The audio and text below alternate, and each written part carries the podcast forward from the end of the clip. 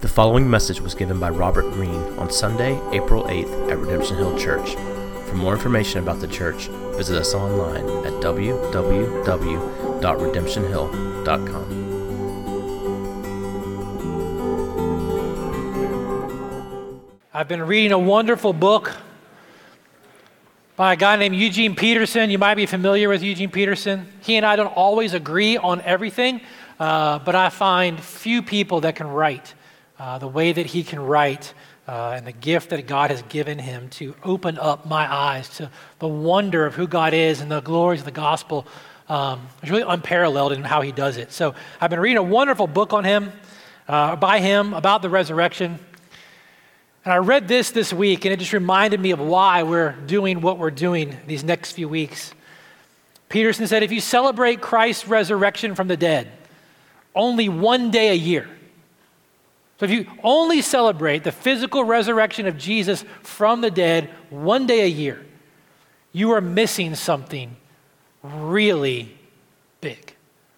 How simple of la- if you only celebrate his resurrection from the dead one day a year, you're missing something really big. He's right. And that's why we're taking the next few weeks to consider not just the power of Jesus' physical resurrection from the dead, but the impact of his resurrection for our lives today, with the aim that we won't be just increasingly convinced that it happened. But if you were with us last week, we talked about the fact that we would become increasingly excited by it, excited that it happened. And so this morning, we are going to go back to John chapter 20, the gospel according to John chapter 20, where we were last week, John's account of the resurrection of the first Easter Sunday. It was just too good to move on. And as we look back at John's resurrection account in chapter 20, we are going to hear from John and find more implications for our joy and our excitement today in relation to the resurrection. Last week, as we considered John chapter 20, we talked about the physical resurrection of Jesus from the dead being the foundation of our assurance. That our assurance in the gospel and the promises of God is rooted most securely in the resurrection of Jesus Christ from the dead. It's as though in the physical raising of Jesus to new life from the realm of the dead, God Himself was preaching, declaring His yes and amen to all that He had promised. It was God's sermon, so to speak, in raising Jesus from the dead. Well, this morning in John chapter 20, I want us to consider Jesus' first declaration. His first words, his first sermon, so to speak, after he rose from the dead. It's in John chapter 20, starting in verse 19. And, and in this initial sermon, in this initial declaration of Jesus, we're going to get three huge implications of the resurrection for our life now. So, John chapter 20, verse 19. On the evening of that day, the first day of the week, the doors being locked where the disciples were for fear of the Jews, Jesus came and stood among them. And he said to them, Peace be with you. When he had said this, he showed them his hands and his side. And then the disciples were glad when they saw the Lord. And Jesus said to them again, Peace be with you. So, right there, you, you've got the first implication for our lives today. Jesus wants to talk about peace, and he does it through repetition. And as I reminded the other services, that's always been one of the chief tools in a preacher's arsenal repetition. So when I repeat myself every single week, you don't have to look at me funny as if I forgot what I had just said. I do it on purpose. Jesus did it, so I do it. Peace be with you, he said. And after he finished saying that, as the Father has sent me, he said, even so I am sending you. And right there, we get the second implication of the resurrection for our lives now. There is a purpose that Jesus speaks of for the lives of his disciples. But he's not done. Verse 22. And when he had said this, he breathed on them and said to them, Receive the Holy Spirit. There is a power that Jesus gives for his disciples to live in the reality of the peace that is his and the purpose that he has for their lives. A gift of peace, a gift of power, a gift of purpose, all three hinging on the physical resurrection of Jesus Christ from the dead, all three defining realities for our lives now, massive implications for which we ought to be excited. And as I was thinking about, well, how do you do it? Do you do all three in one? Do you try to figure out how to tease them all out? Well, what order do you put them in? How do you do it? I came across someone who was trying to do the same thing. And this writer was saying this, and I found it tremendously helpful. He said, You and I need to understand that the opposite of peace is conflict, the opposite of power is weakness, the opposite of purpose is aimlessness. Many many lives today are ruined by conflict, weakness, and aimlessness. Jesus did not come into the world and die and rise again from the grave to ruin your life. He did so to save it. He saves us from ruining our lives by becoming Himself our peace, our power, and our purpose. And I began to see how they fit together. And so, in the coming weeks, we will explore this power and this purpose that Jesus speaks of. But this morning, we want to consider Jesus' declaration, his news of peace. Because his news of peace is foundational for his news of power and purpose. So, the first sermon that Jesus preaches, that first Easter Sunday evening, was a sermon of peace. And that sermon has a context. Every sermon ever preached always has a context. Every preacher is always preaching to a particular people in the midst of a particular time, going through particular things, so he says particular words.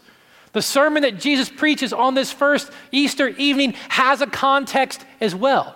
And the first thing I want you to understand about this context is that his message of peace, peace be with you, it didn't come out of the blue.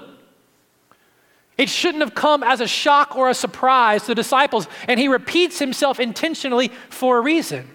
You see, the last time the disciples had physically been with Jesus, do you remember the last time they'd all been gathered together in one room with Jesus the man?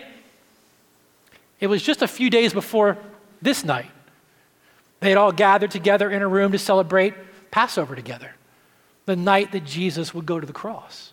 And when they had all gathered together that night to celebrate Passover, Jesus spoke to them, and, and John takes multiple chapters to walk through all that Jesus had said to them that last night that he was with them.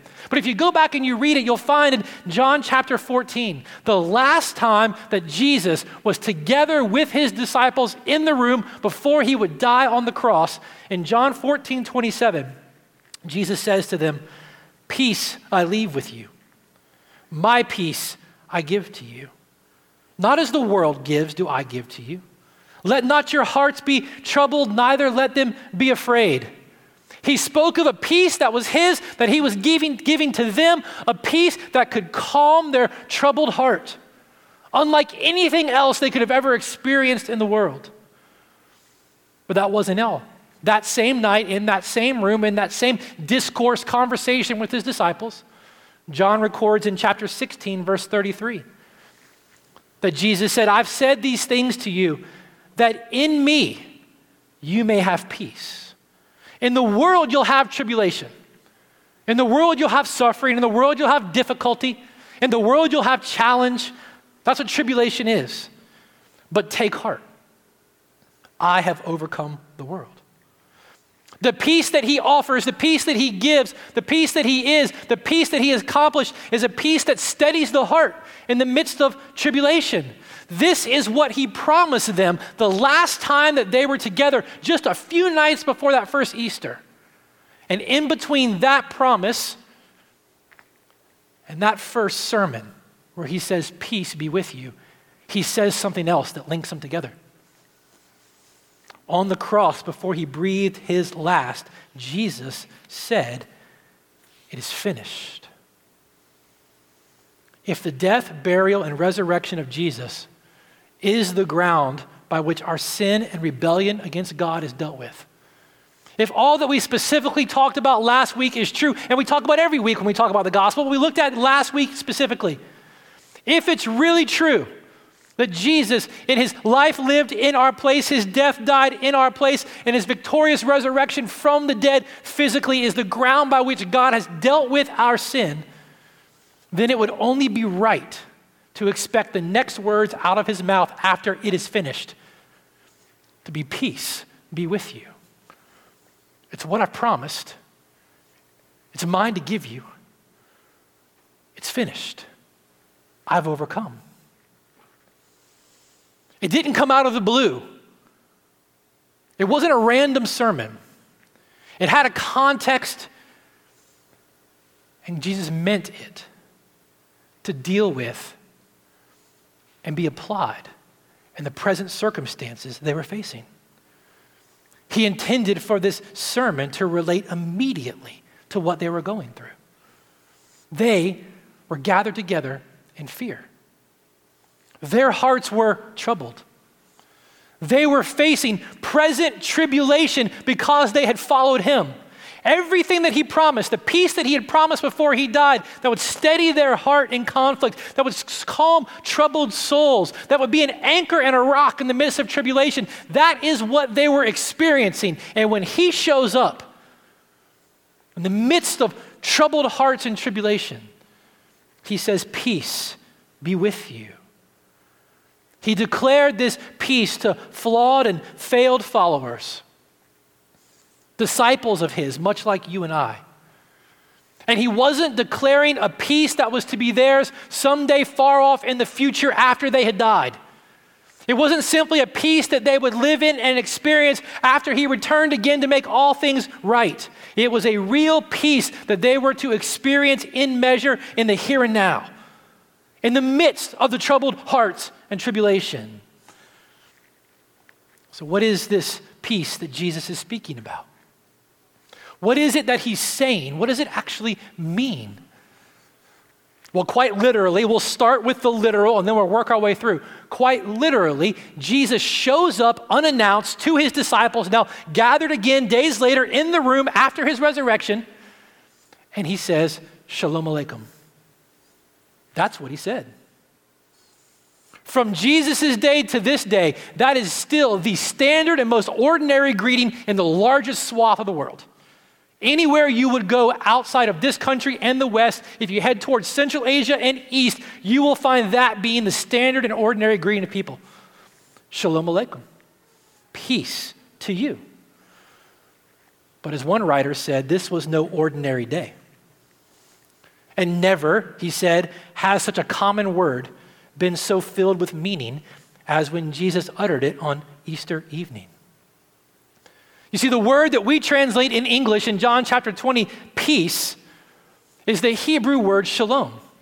And the Hebrew word shalom is used throughout the entire Bible in a vast number of circumstances and contexts. But every single time it's used, in all of its varied situations and contexts, it always carries this idea of wholeness or soundness or harmony or equilibrium, so to speak. Peace as we translate it and think about it, it only captures a small sliver of the full weight of the word that he speaks. You see, the world that God had originally created was a world that was characterized by this peace, this shalom, this wholeness, this harmony, this equilibrium. God's creation flourished under his authority and under his good word. The relationships between God and His creation were harmonious. That was the world as it was meant to be. It is in every way the world that each and every single one of us long for somewhere in our heart. In every single way, that is the world we each want this one to be. No guilt, no anxiety, no tension, no sorrow, no troubled hearts, no tribulation. And if you're really honest with yourself and you give yourself just a couple of minutes at some point this week to try to conceive of that, you have to admit it's hard to even conceive of. It's hard to really think about what that kind of place is like. But that is what we were designed for. But Adam's sin shattered that peace. Adam's sin tore apart the wholeness of the created order. There's a professor of philosophy at Notre Dame. His name is Cornelius Plantinga. He wrote a fantastic book. Don't be scared away by being a philosopher, a professor of philosophy. Everyone can, accept, can read it. It's called Not the Way It's Supposed to Be, a breviary of sin. And in that book, Plantinga said, in the Christian view, human beings ought to be in awe of God at least as much as, say, a middle school basketball player is in awe of Kobe Bryant. Now, I have a middle school son who plays basketball, and he's not in awe of Kobe Bryant. So, who should it be? Steph? LeBron? Substitute whichever one works for you in there. They ought to marvel at God's greatness and praise God's goodness. In the Christian view, a failure to do these things, let alone indulging in outright scorn of God, is sinful because it runs counter to the way things are supposed to be. Sin in itself is anti shalom, anti peace. Sin spoils the proper relation between human beings and their maker and savior. But let me also add that sin offends God not only because it bereaves or assaults God directly, as in an impiety or a blasphemy, but also because it bereaves and assaults what God has made. Sin breaks peace. Sin vandalizes the goodness of creation. Sin brings discord and strife. Troubled hearts, tribulations, all present realities because of sin. So again, when Jesus walks into that room on that first Easter Sunday evening, his sermon is laden with all manner of context. He preaches peace. He promised peace. He declared its victory, and he preaches peace to them now, which is astounding if you think about it. If you think about the literal reality that Jesus walked straight into their troubled hearts, straight into their confusion, straight into their chaos, straight into their humiliation, straight into the feelings and the things that they were experiences that were consequences of sin itself, and he speaks peace for you now. John said, Jesus came and he stood among them and he said to them, Peace be with you.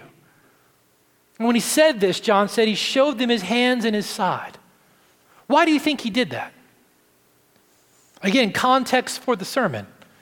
Why do you think at this point, after saying this twice, Jesus then shows them his hands and his side? He promised them a peace that would steady their troubled hearts, a peace in the midst of all their tribulation. Why? because he had overcome the world. Jesus was preaching to them now a peace accomplished. Here it is. It's been finished. The victory has been won. Peace, peace be with you. Well, what are the implications then of this? If this is the message that Jesus declares, if, if this is the reality that he intends for his disciples to experience then and now and live out of, what are the implications of this accomplishment, of this peace that Jesus has won and now gives? Well, I know of no better place in the Bible to look at the most foundational, multi-dimensional implications of this peace than Ephesians chapter 2. So if you've got your Bibles, go to Ephesians chapter 2. We will not be able to cover all of the implications of this peace for our lives today, but we can see the most foundational ones in one place, the most significant ones in one place. Ephesians chapter 2. We're going to pick up in verse 11. And I was telling the nine o'clock service, it is so hard as a communicator of the Bible to start somewhere else in Ephesians in chapter 1. It is the crown jewel, pastors have said for centuries, of the New Testament. It might not be the most theologically unique letter that Paul wrote, but it's the most beautiful. So it's hard to kind of jump in in the middle because I want you to hear everything that he said to get there, but I don't have time. So, Ephesians chapter 2, verse 11, we are going to see the foundational implications of the peace that Jesus preaches for his disciples' lives today.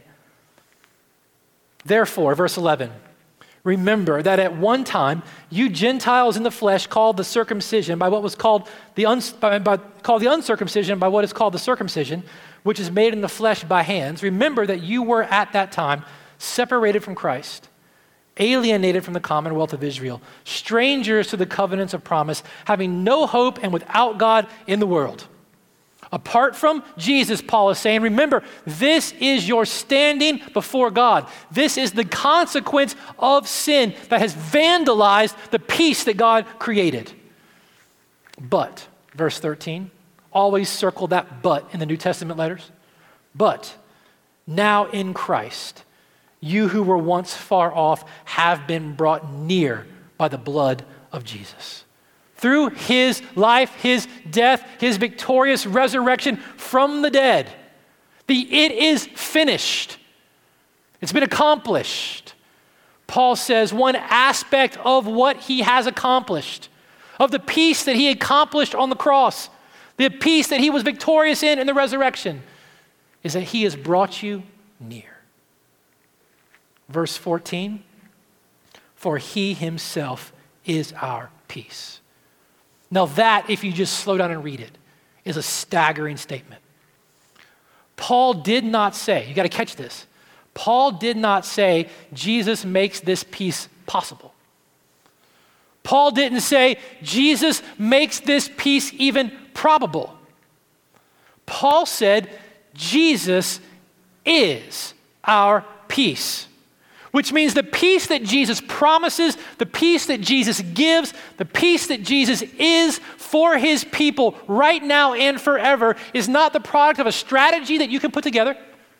It's not the product of some political action that you can pursue. It's not the product of some educational reform that you can bring. He is our peace.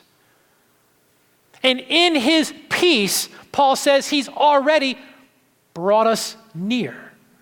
But that's not it. Listen to what else he says. He is our peace, who has made us both one and has broken down in his flesh the dividing wall of hostility. What are the other implications of this peace? He is our peace that brings us near and brings us together by breaking down the hostility that kept us apart. Verse 15, by abolishing the law of commandments expressed in the ordinances, that he might create in himself one new man in the place of two. What's the next phrase? Next three words. So what? Making what? Who made peace? Did I make peace?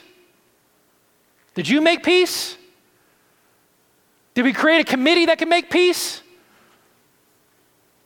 He is our peace and in himself he has made peace. And he might reconcile us, Paul says in verse 16, both to God in one body through the cross, thereby killing hostility. He is our peace. Jesus has brought us near. Jesus has reconciled us to God. And Jesus brings us together. Take some time this week just to go back and keep reading through Ephesians chapter 2. And take a pencil and circle or underline every instance in your translation, however the grammar works in the translation that you're reading, where Paul stresses the fact that in chapter 2, in what's been accomplished, he specifically talks about it being he did this in himself, he did this for him. Every single time, he specifically references Jesus in relation to what he has accomplished. It's staggering the amount of times Paul does this, and he does it intentionally because he intends for his readers and his listeners to linger and savor the reality that this peace that has been promised and given has been accomplished, and this peace isn't anything that we can come up with or do or create. It is Jesus. And if you go back and consider stacking up all the different things that Paul says Jesus has done, you begin to get a picture of what this peace looks like. Let me just show us real quick in the time that we've got left that you might consider some of this, that it might begin to excite you in regards to the resurrection. Paul says that Jesus, in his life and in his death and in his victorious resurrection, has done what was necessary as our peace to bring us near. Now, I like to think about that, especially as we're talking about John chapter 20, because I immediately think about being one of the disciples in that room that night. Humiliated, frightened, tribulation, and troubled hearts. And completely unexpected because I had a hard time believing everything that he had said for three years. Completely unexpected, he shows up in our midst. He's standing right there physically next to me. He walks into my troubled heart, he walks into my tribulation, and he offers himself to me and the rest of his disciples, not as our judge. The failed and flawed followers that we are. But he brings us near and he offers us himself. It's my hands, my side. And he can do that because Paul said that in being our peace, he's done the most foundational thing necessary. Jesus has reconciled us to God. This is the most foundational aspect of the peace that Jesus promises, the peace that Jesus gives, and the peace that Jesus is for his disciples now. Jesus reconciles us to God. This is why he came. This is what is at the heart of everything he accomplished. Paul says, apart from him, we're separated, alienated, strangers, we're far off, we're without hope. He tries to help the church in Rome understand it by saying, You're enemies of God. And here's the thing I realized and the amount of time that we try to, we talk about the gospel every single week, we're trying different ways to communicate the way the Bible communicates the nature of sin and the impact of sin. We talk a lot about how the Bible says that our sin makes us at enmity with God, enemies of God. We commit cosmic treason. And I think about how that sounds to my own heart that wants to justify itself and how it must sound to everybody else listening. And I realize that if you're anything like me, there comes a point in your own mind and in your own heart where you tend to tune that out because you begin to say, well, you know what? I really have never been that angry at God. When I think about an enemy of mine, I think about some serious bitterness, some venom in me, some thoughts in me, and some words that come out of me towards someone else that are intended for their harm. That's how I think about an enemy.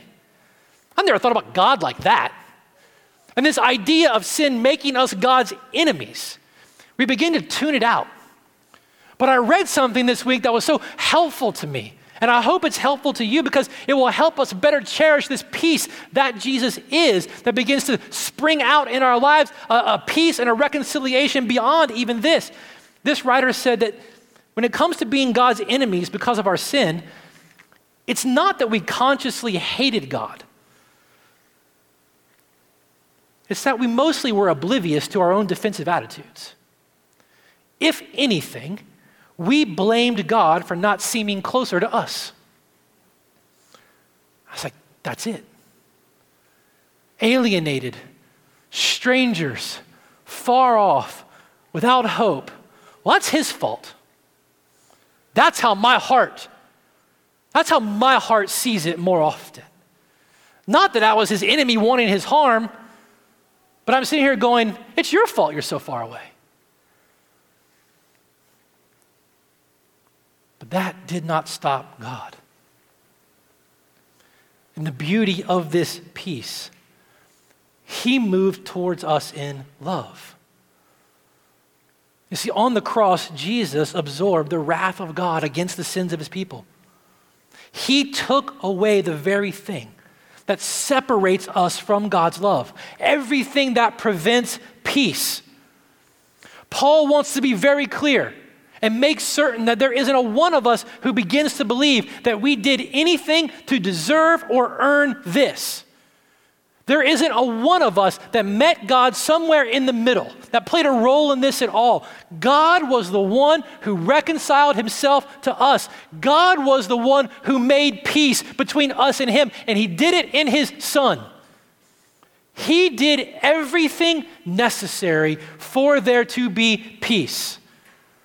And so it begins to make complete sense when you see it that Paul would write to the church and say, We rejoice in God through our Lord Jesus Christ, through whom we've now received reconciliation. The peace that we have between us and God now, that Jesus is, is a peace that reconciles us to God. And we begin to live day in and day out in the joy and excitement of that because we realize that nothing good that we do earns any more love from Him, and nothing sinful that we do ever can lose the love that's ours in His Son. The peace that Jesus is for us is a peace that reconciles us to God. This peace is foundational to everything else. But we've got to be honest about it. Not everyone has this peace. This peace is a gift from God. And in fact, John would write at the beginning of his gospel to all who did receive him, talking about Jesus, who believed in his name, he gave the right to become children of God. Paul would say in Romans 5, therefore, since we have been justified by faith, we have peace with God through our Lord Jesus Christ. If you're here this morning and, and you would say that you do not know anything of this peace between you and God, that you have not begun to experience this peace through Jesus, I want you to understand this morning, Jesus offers you this peace. And this peace is free. And the question he asks you this morning is Will you receive this gift?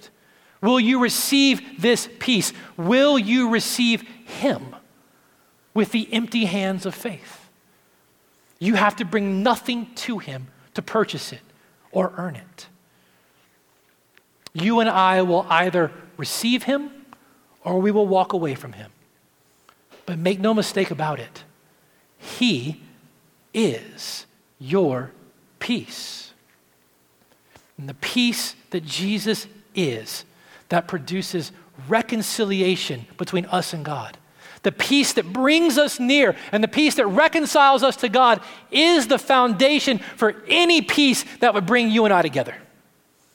Apart from that vertical peace accomplished in Jesus and offered to us and received by faith, there is no horizontal peace between you and I. It's the foundation for anything that would bring us together. Paul said very specifically that Jesus has broken down the dividing wall of hostility, creating a new community, the church, by reconciling us all to God on the same terms. There's not certain terms of reconciliation for people born in this part of the world, and certain terms for people for reconciliation born in this part of the world, or certain terms of reconciliation born for people in this part of the city. Everyone reconciled to God, experiencing the peace that is Jesus, receives it by the same terms the substitutionary life, death, and resurrection of the Son of God. Paul says that he is peace between us and others who are in him. You've got to understand, Paul is talking to the church here.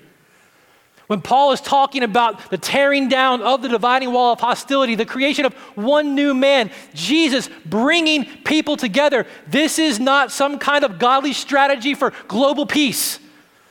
Ephesians 2 is not the next beauty pageant answer to what we want most of the world. He's talking specifically to God's people. And he is saying that the peace that Jesus brings, the peace that Jesus is, the peace that has reconciled you to God, is the peace that brings you together. As long as you go on, and this is what's happening in the church now. If you read anything online and you listen to all the discussions going on, or you try to keep up with it, I can only keep up with such a small part of it, but if you try to keep up with it, what is happening now is this idea of people constantly trying to talk about the discord and the strife and all the troubled, heart, troubled hearts and tribulation in the church. And what you, if you distill it all down, what people keep saying is if you would just agree with me as to what peace looks like, then it will all be okay. That's what it all is. If you and I could just agree that peace looks like exactly what I say it looks like, then everything will be okay. But do you realize that that in itself is a statement of self worship? If we're going to love our neighbor as ourselves, we would be worshiping ourselves and then having to worship our neighbor, which doesn't work. Because believing that peace can come in the way that I talk about it, and if you would just agree with me, then it would be okay, is a statement of self worship. The peace that we more often see in the church, and we're reading about now and all the conflicts and things that are going on, is more akin to the peace of a detente. Do you know what a detente is? A detente is when two parties, two countries, two governments, so to speak, agree to not blow each other up. They don't like each other, they don't have anything good to say about each other. We'll blog about each other, we'll tweet about each other. Your way is stupid. We'll find different ways to make other people feel like someone else shouldn't be listened to, but we won't kill each other. And we'll say we have peace. That's not the peace that Jesus is for those that he has made peace between by reconciling them to God and to one another. That is the fruit of the very hostility that he went to the cross to kill. That's not peace. So you and I can't be a part of a serious gospel church if we're not serious about the peace that Jesus is for us and one another. So let me ask you a few questions that were challenging to my own heart this week as I was considering this. Who in the church are you trying to keep your distance from? Who in the church are you trying to avoid? Who are you hoping that you won't run into around town? Whose presence makes you feel awkward because of some painful history? To whom might you owe an apology in the church? No one has summed up these implications more clearly for me recently than Ray Ortlund in his book on the gospel. He said, if we love the gospel of reconciliation, which is a fruit of the peace that Jesus is, can we let any relational breakdown go on without at least trying to reconcile? And if we're unwilling to try, then let's just admit it. We're trifling with God. We are, in practice, denying the gospel. You and I prove our sincerity about the vertical gospel of peace and reconciliation through our willingness to move toward the horizontal relationships that need it.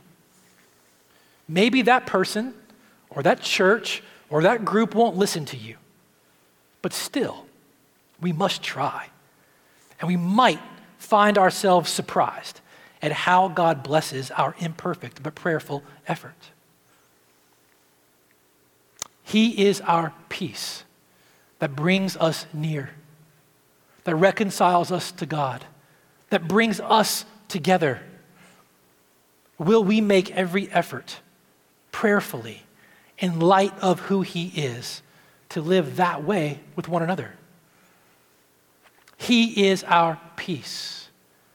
And He intends for His disciples then and His disciples now, you and I, to experience an increasing measure of this peace right now in our life. There is a peace that is meant to mark God's people in the midst of both good and bad situations a peace that's meant to steady troubled hearts, anchor souls in the midst of tribulation. He gets after this in verse 22 of John chapter 20. We don't have time to get into it in detail, but we'll get into it in the coming weeks. John says when Jesus had said this, when he had preached that sermon, he breathed on them. The Greek doesn't say on them, it just says he breathed. And quite literally, that word means a deep exhale. So he deeply exhaled and he said to them, Receive the Holy Spirit. Sounds weird. Some people all of a sudden think John doesn't agree with Luke about Pentecost. Was this an early Pentecost? Was this something different? This was just an object lesson. Much in the same way the prophets, God would have them do object lessons related to what he was having them declare. God had promised a day in which he would pour out his spirit on his disciples. Jesus had promised his disciples that after he left, he would give them his very spirit. The word pneuma is translated spirit and breath. Jesus is have a play on words right here and giving them an object lesson that what God had promised and what he had said is going to happen. And it did. Weeks later at Pentecost, Jesus would fulfill that promise and pour out his spirit. And his disciples then would begin to experience and live in the reality of the peace that he is. Their fear would be replaced by boldness. Their tribulation would be marked with joy. They began to experience the peace of Jesus through the ministry of the Holy Spirit. And you and I can too as well. See, a very real part of the work of God's Spirit is the cultivation of this peace. It's the fruit of His presence and His activity in our heart and in our life. So we have to take a look at our heart and take a look at our circumstances and ask ourselves are we characterized, are we marked by this peace? Or are we more shaped by our circumstances? Ask yourself when was the last time you responded to a circumstance with something other than peace? Last time you didn't get your way. Last time things didn't go the way you thought they should. Last time someone didn't agree with you on your definition of what should happen. Were you marked by peace? Or were you marked by irritability, anxiousness? Do you dread the difficult days when you wake up knowing you're going to go into a situation where things are not going to go the way you want? I mean, I'll be honest with you. 11 o'clock, I have no clock. All of us have various idolatries, so to speak, that our hearts cling tightly to. And we're all different by the way we're wired and the experiences that we've had. This is my battle. The thing when I fail to remember who Jesus is and what he has accomplished and the peace that he is, not only between myself and God, myself and him, myself and my own thoughts, and myself and others, when I forget who he is and the work of his spirit in me, the thing that I pursue with all of my heart is this peace. It's not just that I need people around me to get along and be calm and cool. I need an inner peace in my soul. Anything that threatens to disrupt my own Hakuna Matata, I will avoid, even if it means avoiding life itself. If it means avoiding people, if it means avoiding situations, anything that would disrupt that, I'll deal with it all cost and in any way possible. About a year ago, I read a quote by Virginia Woolf. Some of you might be familiar with her books. Virginia Woolf said, You can't find peace by avoiding life. And it hit me all of a sudden. I mean, I've been learning this about myself for like two years, trying to figure it out. And it hit me all of a sudden. You can't find peace by avoiding life. The peace that my heart so desperately wants, the harmony, the equilibrium that my heart so desperately craves, is only found in the one who is life, who is peace. And so, considering the resurrection of Jesus Christ from the dead, we realize that the resurrection of Jesus guarantees a peace by God's Spirit that takes all these different things that threaten to disrupt my equilibrium, threatens to make me feel out of control, threatens to make me feel like the harmony that I want so bad inside is going to go away. It takes all of those things and it puts them into the context the bigger picture of a God who loves me so much that he sent his son to die for me, whose power is so great that he raised his son from the dead in victory over sin and death. A context where Jesus is alive and present with me by his Spirit and will one day return just as he has promised to make right all that sin has vandalized, twisted, and shattered. Even that dark craving in my heart for a peace that doesn't come from Him.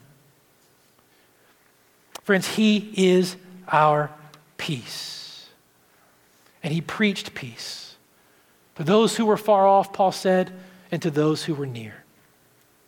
Friends, if you're here this morning and you would say that I know myself to be far off, stranger of this peace, let me just ask you this morning consider this, if you will.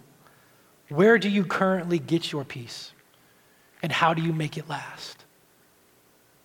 If it's not Jesus, where do you get your peace? And how do you make it last? He is the one, the only one, to bring you near, to reconcile you to God, to bring you together with His people. He is peace. And to those who would say that they're near, who know by faith of God's goodness to them through His Son, let me just ask you to consider what things seek to draw your heart away from the peace that Jesus is? What things does your heart pursue in order to find that peace that it so desperately wants and needs? Friends, He is our peace. As we prepare to respond this morning, the musicians come up and take their places. I just want to read to you a story to close out our time. I read it this week. It was tremendously helpful for me in this whole idea. On December 26, 1944, the Japanese army sent Second Lieutenant Hiro Onoda to the Philippine island of Lubang. His orders were to fight on indefinitely. Word never reached him several months later when World War II ended. For 30 more years, he went on fighting in the context of a war that existed only in his mind. He lived in hiding. He came out at night to steal food from villages, and he even shot at people now and then. Ten years into his hiding, he found a newspaper article about himself, but he thought it was a trick to get him to surrender. The Philippine government dropped leaflets into the jungle asking him to come out. They brought loudspeakers in and shouted to him, The war is over. One day, his own brother stood at the microphone and begged him to give up, but he wouldn't believe it. He fought on until 1974 when the Japanese government sent in his old commanding officer, Major Taniguchi. He ordered Onoda to surrender, and he finally gave up. This writer said that Onoda was trapped in 1945, shut out from the good news of peace, and he lost 30 years of his life hiding in jungles loyal to a lost cause. He said, You and I can be very much like him today. When we allow our thoughts and our feelings to live our lives being trapped in a war that God ended a long time ago. The night Jesus was born, he said, the angels stepped up to the microphone and shouted, Peace on earth. And the night that Jesus appeared to the disciples after he was raised from the grave, he stepped up to the microphone and said, Peace be with you. For 2,000 years, he said, God has been dropping leaflets of the good news into our jungles. Through his cross, and most specifically, his resurrection, Jesus has won the victory. Peace, peace be with you. He is your peace. Isn't it time now to give up all of our ridiculous lost causes? come out of hiding and start living in Him. He is your peace. Friends, I'm going to pray for us, and then we're going to respond to God's word this morning. We're going to give you a couple of minutes to just reflect on what you've heard read, what you've heard said, to deal with God, to let Him deal with you. And then we're going to remember and celebrate the peace that is ours by the life, death, and resurrection of Jesus from the dead by receiving communion. We're going to remember that He, He, not our strategy, not our wisdom, not our effort, He is our peace that reconciles us to God and brings us together with one another. And we'll sing and we'll be sent out here at, from this place as his people to live in the joy and peace that his resurrection guarantees. So let me pray for us and, and then we'll respond. Father, thank you that you have done everything, every ounce, everything necessary for us to be reconciled to you, to be brought near to you, to be made your child, that we might be brought together as your people. There's nothing left for us to do. You did it all. God, this morning we ask that you, by your Holy Spirit, would do the miracle of bringing those who are far off near to you by faith. That they would see the, your glory in the face and the work of your Son. That those of us who have tasted of your goodness and of your grace, who, who by faith have thrown all that we are onto your Son, would cherish the peace that is ours in Him. That we'd be able to put away all the pseudo pieces that our hearts go after, and that we would find greater joy and satisfaction in Him. We ask this morning that you would do that for your glory and our joy in Jesus' name. Amen. You've been listening to a message by Robert Greene given at Redemption Hill Church in Richmond, Virginia. For more information on the church and to hear other messages, please visit us online at www.redemptionhill.com.